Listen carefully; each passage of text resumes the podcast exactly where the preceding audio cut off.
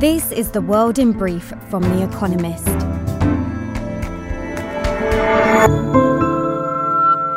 Our top stories. A Russian diplomat to the United Nations quit in protest over the, quote, aggressive war unleashed by Russian President Vladimir Putin. Boris Bondarev's resignation is a rare glimpse of dissatisfaction among Russian diplomatic elite with the war in Ukraine. The government has sought to crack down on dissent and control the narrative relating to its invasion. The White House insisted that America's policy on Taiwan, quote, has not changed after President Joe Biden said that America's armed forces would step in to defend Taiwan if it were attacked by China. It was the strongest statement he has made on the matter and seemed to signal a marked departure from the, quote, strategic ambiguity America normally adopts on Taiwan. Volodymyr Zelensky, Ukraine's president, called for, quote, maximum sanctions against Russia during his virtual speech to the World Economic Forum in Davos. He asked foreign powers to impose an embargo on Russian oil and block the country's banks from global financial networks.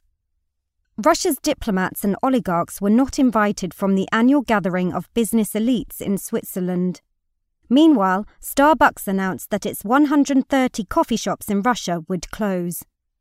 Christine Lagarde, the president of the European Central Bank, said she expects to abandon negative interest rates by the end of September Ms. Lagarde's statement fueled expectations of rate increases at two policy meetings scheduled for July and September.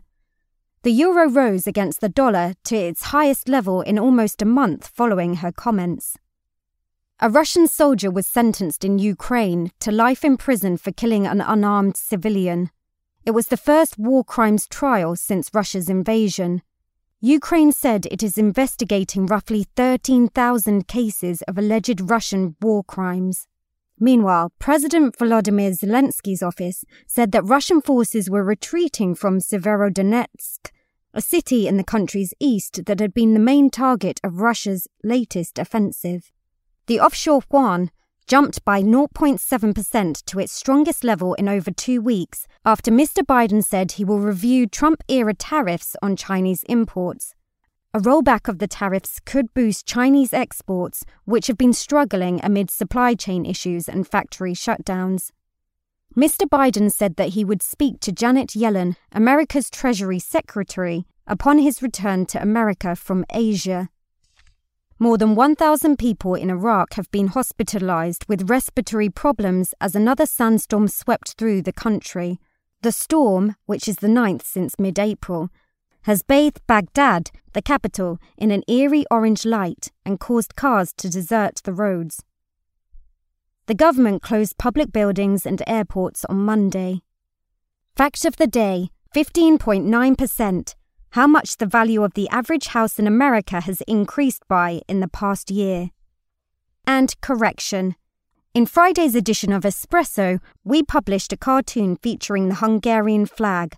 While the colours of the flag were correct, they were in the wrong order. Sorry. And now, here's a deeper look at the day ahead. Thawing relations between Turkey and Israel. Mevlut Cavusoglu, Turkey's foreign minister, will arrive in Israel on Tuesday, marking the latest sign of a diplomatic thaw between the two regional powers. Inside Mr. Cavusoglu's briefcase may be the plans for a pipeline between Israel and Turkey. Surging energy prices and the need to wean Europe off Russian hydrocarbons have renewed Turkey's interest in the vast reserves of natural gas buried under Israel's territorial waters. Mr. Cavusoglu's government has long insisted that the best way to send Israeli gas to Europe would be through Turkey, thus earning Turkey transit fees. But a competing project to do so through Cyprus and Greece was put on the back burner on feasibility grounds, and Turkey's plans may be similarly strained. Costs are one obstacle, diplomacy is another. Turkey's president, Recep Tayyip Erdogan, regularly upbraids Israel for its treatment of Palestinians. Israel, meanwhile, resents Turkey for hosting members of Hamas. Mr. Cavusoglu's visit is a sign that relations are improving, but they have a long way to go. America's battleground in Georgia. On Tuesday, voters in Georgia will head to the polls for the state's primary.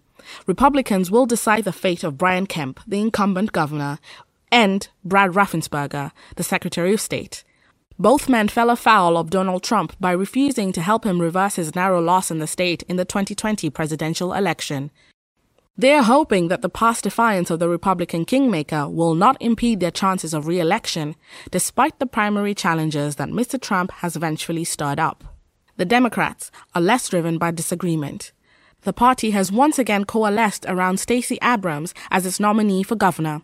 In 2018, Ms. Abrams made herself a household name by refusing to concede her loss to Mr. Kemp on the grounds that voter suppression had marred the fairness of the result. In America's newest battleground state, the election wars are unlikely to cool anytime soon. The surprisingly resilient Eurozone. Economists are terrible forecasters at the best of times. Now, with the European economy boosted by post pandemic recovery, while strained by supply chain disruptions, a once in a generation bout of inflation, and a war that is fueling uncertainty and threatening energy supplies, forecasting is like throwing darts in the dark. That is why the few reliable indicators of economic activity are being watched more closely than usual. Tuesday's Purchasing Managers Index release is one such figure. In early May, PMI data for the Eurozone showed a surprisingly robust economy and labor market.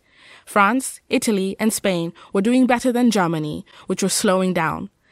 Since then, the German IFO index, a similar indicator, has ticked up slightly.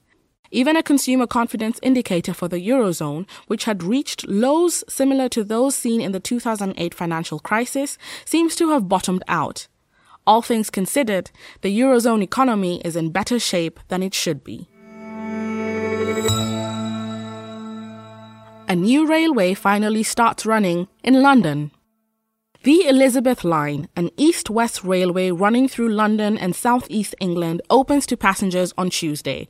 It has been a long wait. Work began on the Crossrail, as the project used to be known, in 2009.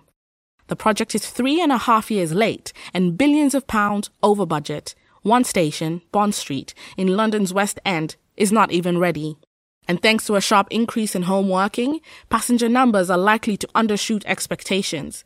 The number of weekday journeys on the London Underground is two thirds of what it was before COVID 19 struck. Londoners will not care about that. They are getting a railway that is both modern, with quiet 200 meter long trains, and historic, the companies that built the first tube lines in the 19th century did not think they were creating a self contained urban transport system. They were trying to build lines that could connect central London to the national railway network. The Elizabeth line finally achieves that. Elif Batuman's protagonist grows up. Five years ago, an outpouring of anger over sexual abuse in Hollywood turned into a global reckoning on sex, power, and women's rights, the Me Too movement. Elif Batuman's semi autobiographical first novel, The Idiot, was published the same year and later nominated for a Pulitzer Prize. Selin, the young Turkish American protagonist, grapples with relationships on campus and her own sexual agency, although some readers thought that she lacked political convictions. Selin returns one year wiser in Either or, the sequel, which is published on Tuesday in America. Soul searching and sex, or lack thereof, dominate the opening chapters. When her friend says it finally happened, Selin feels isolated. But Miss Batuman considers existential concerns alongside these Bildungsroman tropes, drawing on a dichotomy that Soren Kierkegaard, a 19th century Danish philosopher, established in his book of the same name. Should one live in an ethical or an aesthetic life? With witty prose, Miss Batuman puzzles over norms that too often pass by without question. Daily Quiz Our baristas will serve you a new question each day of this week. On Friday, your challenge is to give us all five answers and, as important, tell us the connecting theme. Email your responses and include mention of your home city and country by 1700 BST on Friday to quizespresso at economist.com. We'll pick randomly from those with the right answers and crown one winner per continent on Saturday. Tuesday. Which aircraft was the main bomber used by the Royal Air Force in its World War II campaign against Germany? Monday. Which actor changed his nice guy persona in the 1950s, appearing in darker roles in films such as Winchester 73 and Vertigo? Finally, here's the quote of the day from William Lloyd Garrison, who died on this day in 1879 Enslave the liberty of but one human being, and the liberties of the world are put in peril. That's the world in brief from The Economist, available three times every day of the week. You can also hear interviews and analysis from our journalists, including our current affairs podcast, The Intelligence, on your podcast app. And subscribers to The Economist have access to each week's full edition in audio. Just download the Economist app to start listening.